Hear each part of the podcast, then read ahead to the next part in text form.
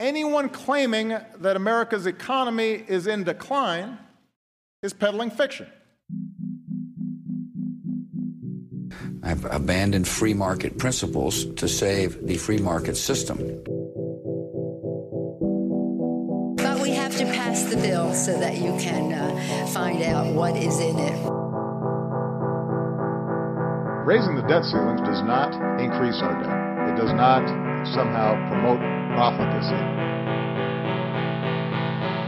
I know words, I have the best words. Nobody knows the system better than me, which is why I alone can fix it.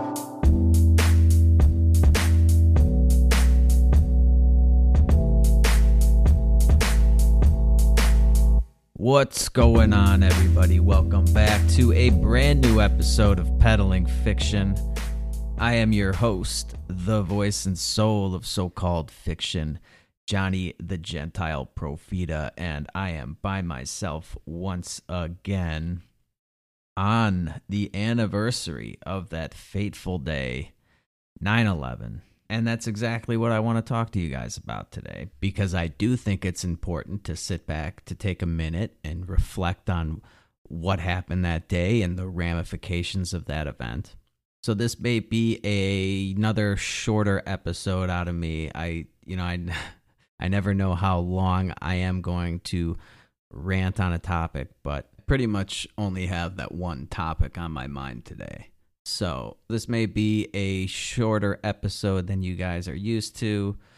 If that's something you like, well, you're welcome. If not, well, you can go back and listen to some of my prior episodes if you haven't already, if you're starving for content. But I will try to get a bonus episode out to you guys. I know it's, um, I've been meaning to get another episode out for a while now, and um, I, I've just been been really busy the last couple weeks, and I, you know my my sister is getting married this weekend, so I'm probably not gonna have time much time over the next few days. So bear with me. I will start to crank some more episodes out. Um, I have a lot of things that I want to talk about. I just haven't had time to sit down and record my thoughts. But, anyways, 9 11 was an inside job. I'm just kidding. In all seriousness, I do think it's important to take a minute once a year and reflect on what took place on 9 11 and and the effects that it's had on our daily lives. You know, I I think like just about every American when the anniversary of 9/11 comes around every year, I can't help but think about what happened on that fateful day. You know, I was a junior in high school at the time, so I am old enough to remember it pretty well. It was most definitely my generation's Kennedy moment. You know, you always hear your parents, I know my parents would always talk about where they were or what they were doing when they heard that John F. Kennedy had been assassinated.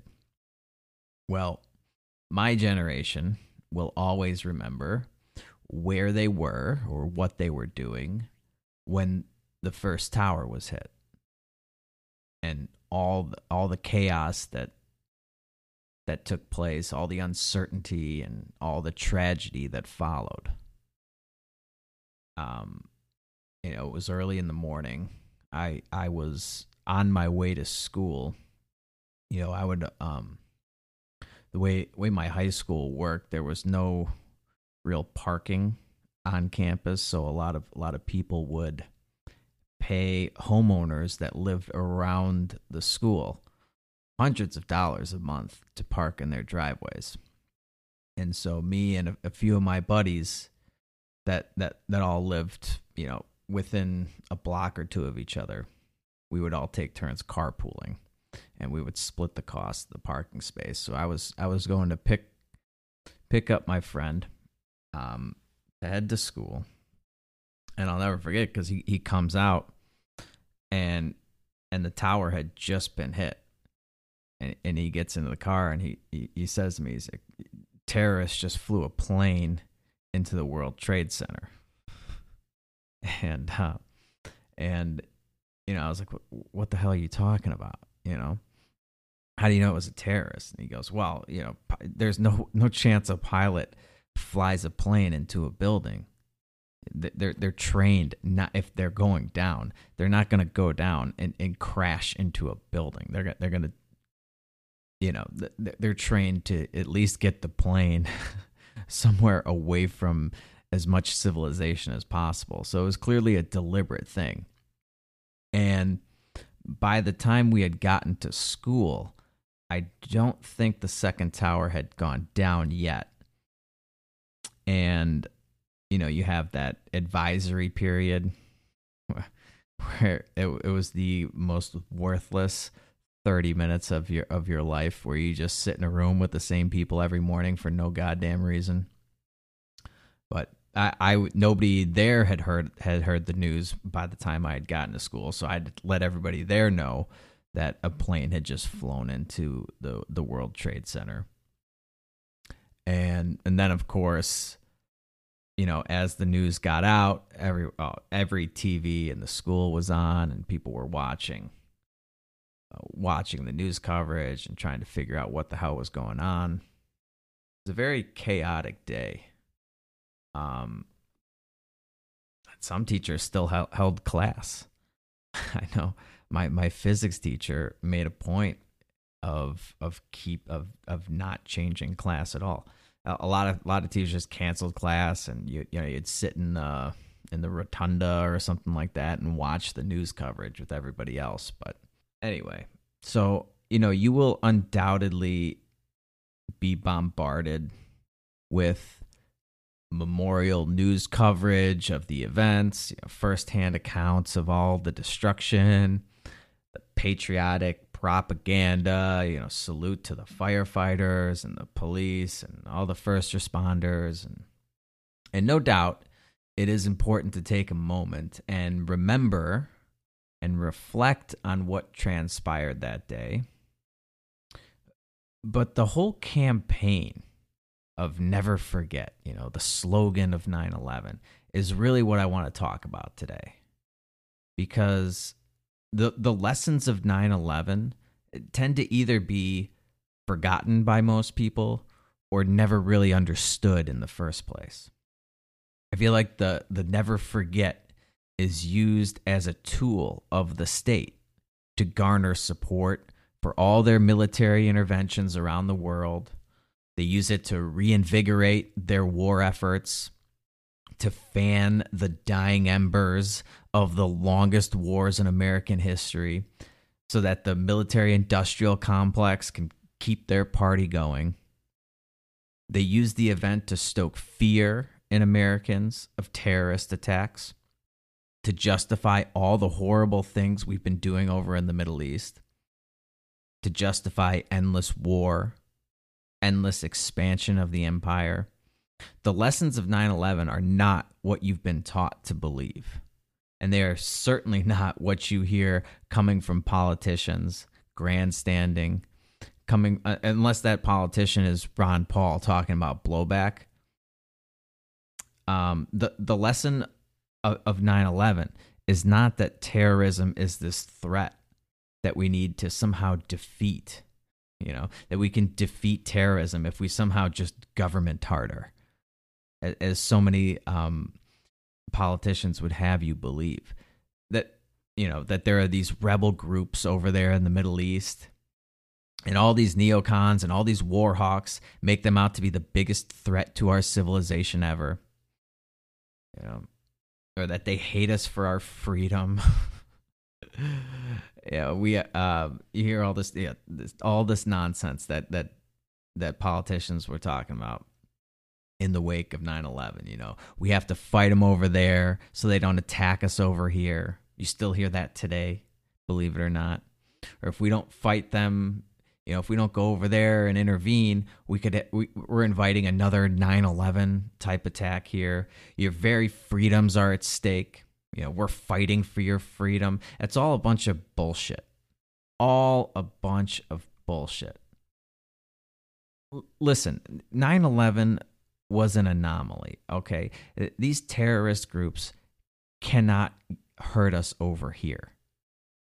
Not not in the way that they want to, I should say. Like uh, our freedom is not at stake over here because of terrorists. They don't have fighter jets, they don't have aircraft carriers or standing armies or any military capabilities whatsoever. Okay? All they can do is try and drag us into a conflict over there because that's the only way that they can hopefully do something to us. They can't get to us over here. Yeah, they could they could here and there there could be a terrorist attack. But the threats to our freedom come from within. They come from our government's reaction to the terrorist attack. That's the threat to your freedom. The lesson of 9 11 is not that bad people can and will do bad things unless we have this strong military presence around the world and a strong surveillance presence here at home to prevent them. The real lessons of 9 11 are the things that go on that politicians don't talk about.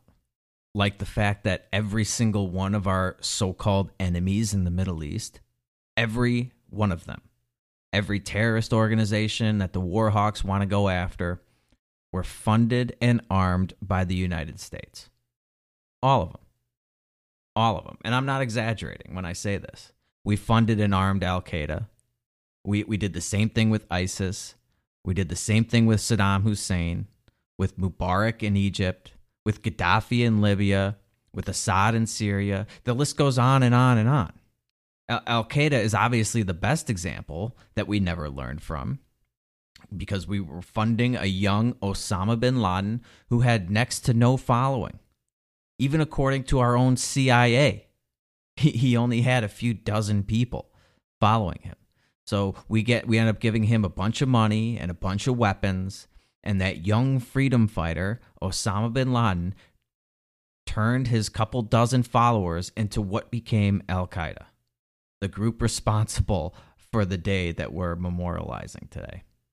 The lesson of 9 11, as Dave Smith so aptly puts it in the intro to his Part of the Problem podcast, is to never fund a young rebel group in this part of the world again. Don't give them any more weapons, don't give them any more money, because it will always come back to bite you. But of course, you know, as I just went over, we continue to do that. We continue to make the same mistakes over and over again, and nobody, no Americans seem to really care. Yeah, we can hope, we can hope that with John Bolton being ousted, that U.S. foreign policy will change, but it won't. It won't. Not until the culture changes drastically. We are far more concerned with meaningless crap than we are with endless war. You know, offensive tweets, microaggressions, misgendering, white nationalism, you know, whether or not a peanut butter jelly sandwich is racist. We're much more concerned with that stuff than we are with arming rebel groups bombing third world countries, and the longest wars in American history. And that's the way they want it. That's what the empire wants. As long as you guys are fighting with each other over a bunch of stupid shit, like which transgender bathroom we're going, uh, which uh, which bathroom transgenders are going to use, they get to literally get away with murder and line their pockets in the process. I mean, they, they continue to expand their power with government overreach in the name of safety. Think about everything that they did in the wake of 9 11. They took over airport security, they wiped out the remainder of the Bill of Rights with the Patriot Act. They inserted themselves even further into the banking industry than they already had with all the anti money laundering uh, provisions of the Patriot Act and all these um, they call them uh, KYC, know your customer banking rules. Do you guys realize? Do you, you uh, realize that they basically force banking institutions, brokerage firms, investment firms, all, all of them to spy on you? Literally, they are they are told to spy on you. They spy on your banking activity and your investment activity, and if if they don't report any unusual things, you know, th- things that the government has deemed unusual, like deposits over ten thousand dollars or whatever, um, if they don't report that to the government, They face serious fines and consequences. Um, and you hear all these politicians, the Bernie Sanders of the world, Elizabeth Warrens, AOCs, lamenting the fact that the banks are too big. Like, well, the, the steps that the government took in the wake of 9 11 under the veil of safety and security only served to make them bigger. Bigger, more powerful, and any competition to them practically impossible because of the cost of compliance. The ramifications of what the government did in the wake of 9 11 stretch into every aspect, every facet of your life your bank account, your investments, your travel, your communication, your privacy, everything. It's all it's all been affected. All because we let them get away with it. All because we allowed them to take advantage of a crisis out of fear, out of misplaced patriotism. We completely destroyed one of the last vestiges of freedom on the planet, which was the United States of America, and we did it to ourselves. We did something that, you know, uh, a terrorist, Osama bin Laden, even full countries, standing armies, you know, China, Russia, they couldn't do it, but we did. We did it. This is one reason why I think it's so important to know and understand your history. If you listen to what Osama bin Laden said, what his plan was, we fell right into his trap. He actually said that he wanted to bankrupt America by drawing us into endless war in the Middle East, just like what with uh, just like what happened with the Soviets in Afghanistan, and forever change our way of life. Well, you know, mission accomplished. trillions of dollars later, thousands of American lives lost, hundreds of thousands, if not millions, of lives in the Middle East completely destroyed. We have a migrant crisis now all throughout Europe because of our military intervention abroad. We've done irrevocable damage, both here and abroad, all in the name of our so called interests. But they're not our interests, are they? They're not they're not our interests. They're not you and I don't have interests over in Iraq or Afghanistan or Syria or Libya or Egypt or anything like that. We don't care about that stuff. That doesn't affect us. The average American can't even find Syria on a map. These are the government's interests. The interests of the military industrial complex, whatever you want to call it, that's getting rich off this mess. That's it's getting rich off this entire process. The government will always find a way. They will always find an interest in a foreign country to justify intervention. They don't like who's in power, so now we have an interest in regime change. It's all about, and it always has been about, what country or what group of people is going to play ball with our government. It's going to do what we want them to do. You know, Saudi Arabia, uh, they're not that much different from from any of these Middle Eastern countries. They they do the same hor- horrific things, but they're our oil partners, so we, we never seem to have a problem with them. Al Qaeda, ISIS, the Taliban, whatever, you know, they're not going to play ball. They're not going to do what we want them to do, or they don't have something that we want. So of course, you know, they're going to be the they're going to be the enemy and you know ISIS is the, you know the same lesson as Al Qaeda. If we hadn't funded those rebels, none of the weapons and none of the money would have gotten into their hands. And if we hadn't tried to orchestrate the overthrow of Assad in Syria, ISIS would have no power whatsoever. Uh, we cause all these problems. We do all this damage.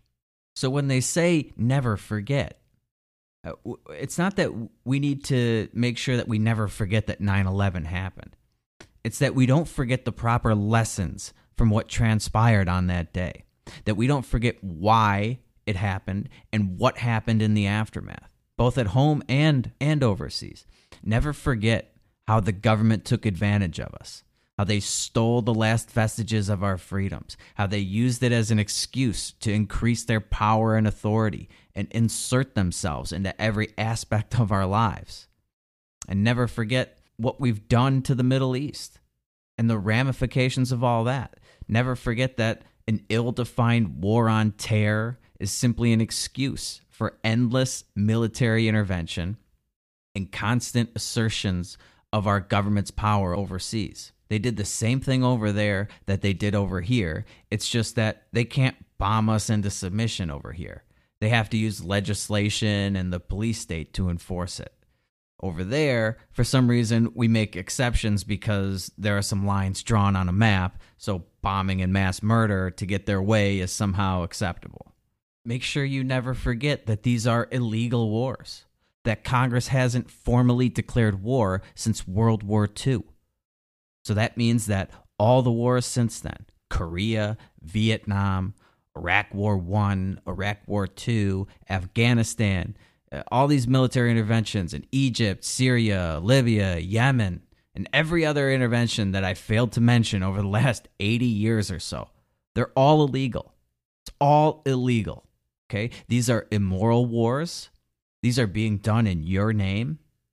These are the types of things that breed terrorists, that create terrorists, that breed terrorism, that breed hatred for you and your family.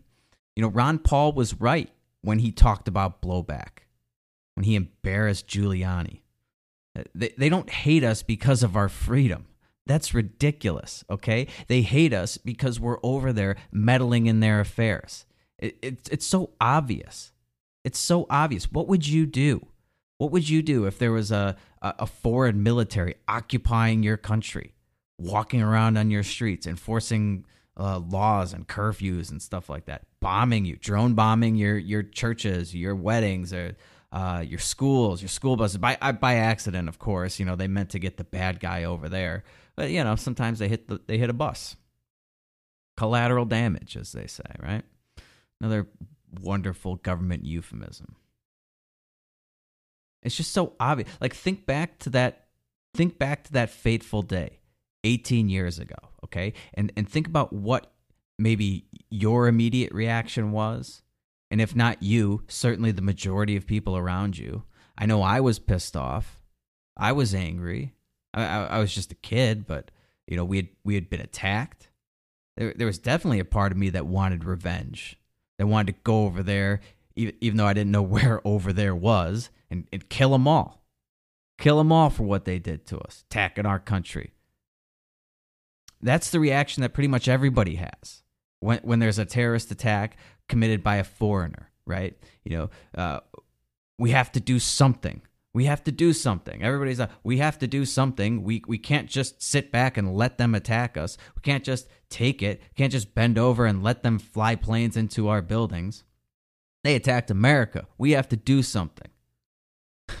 well, think about it. That's the exact same reaction that they have when one of our drones bombs, uh, uh, completely destroys a school, or blows up a school bus, kills a bunch of kids. You don't think they're thinking, well, we have to do something? You don't think they have that same visceral reaction that you do when you get attacked?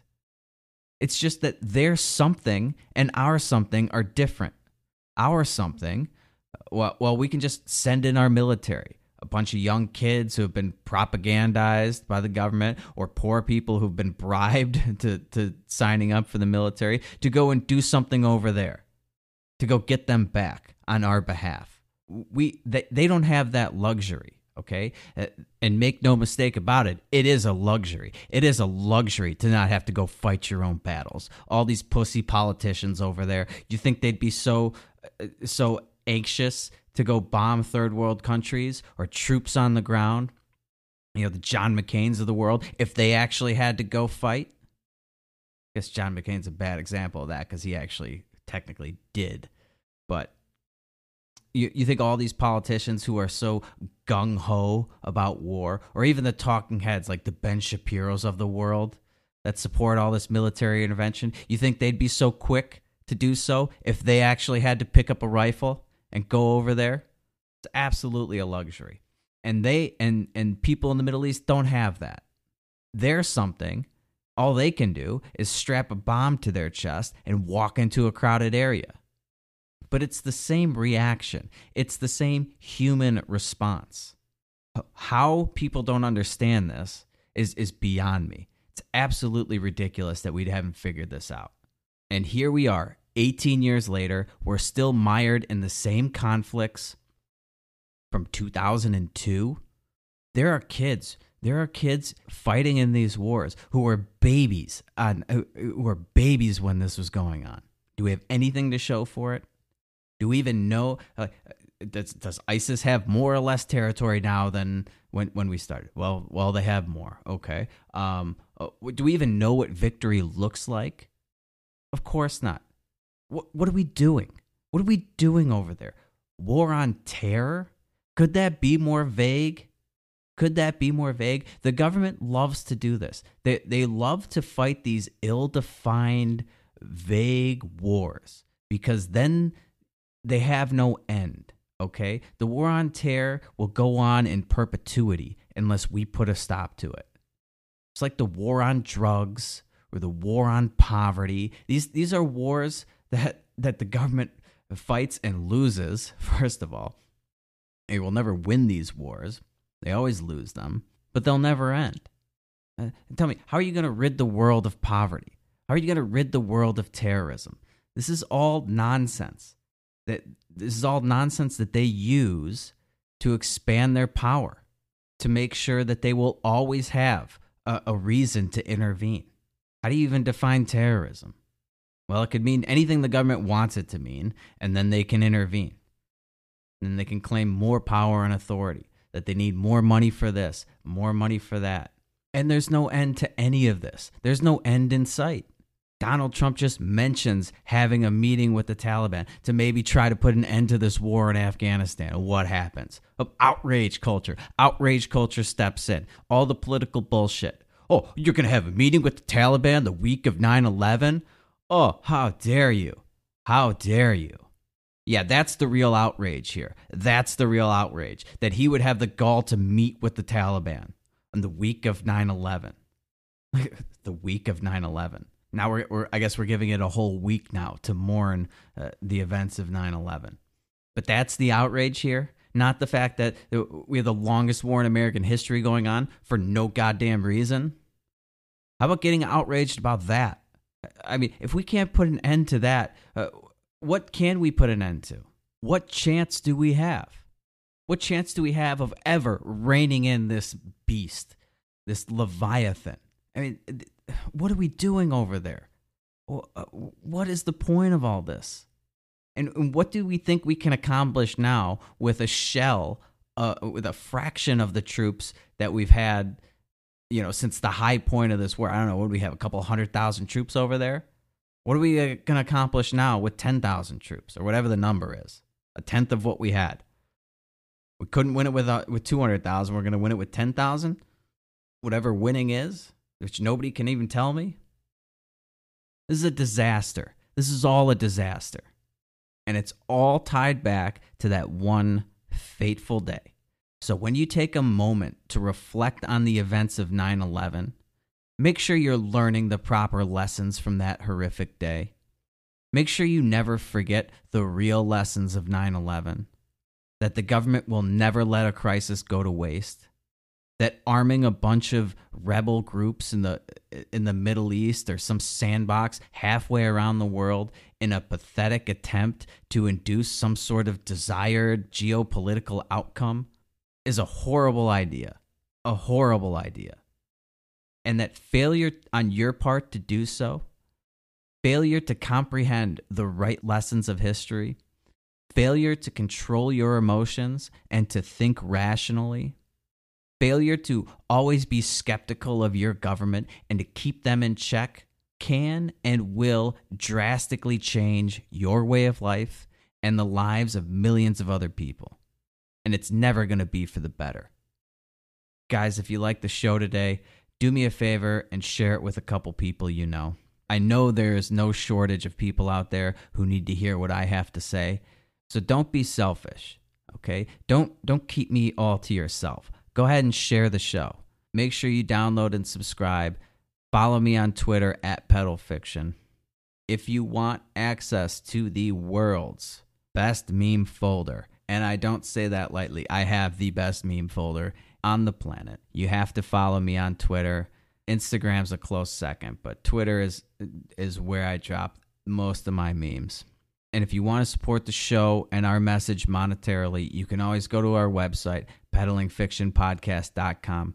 Every dollar that you donate goes right back in to the show to make sure I can deliver as much content as possible and increase our reach. And if you can do all that for me, I promise that I will be back to tell it like it is, to speak the hard truths.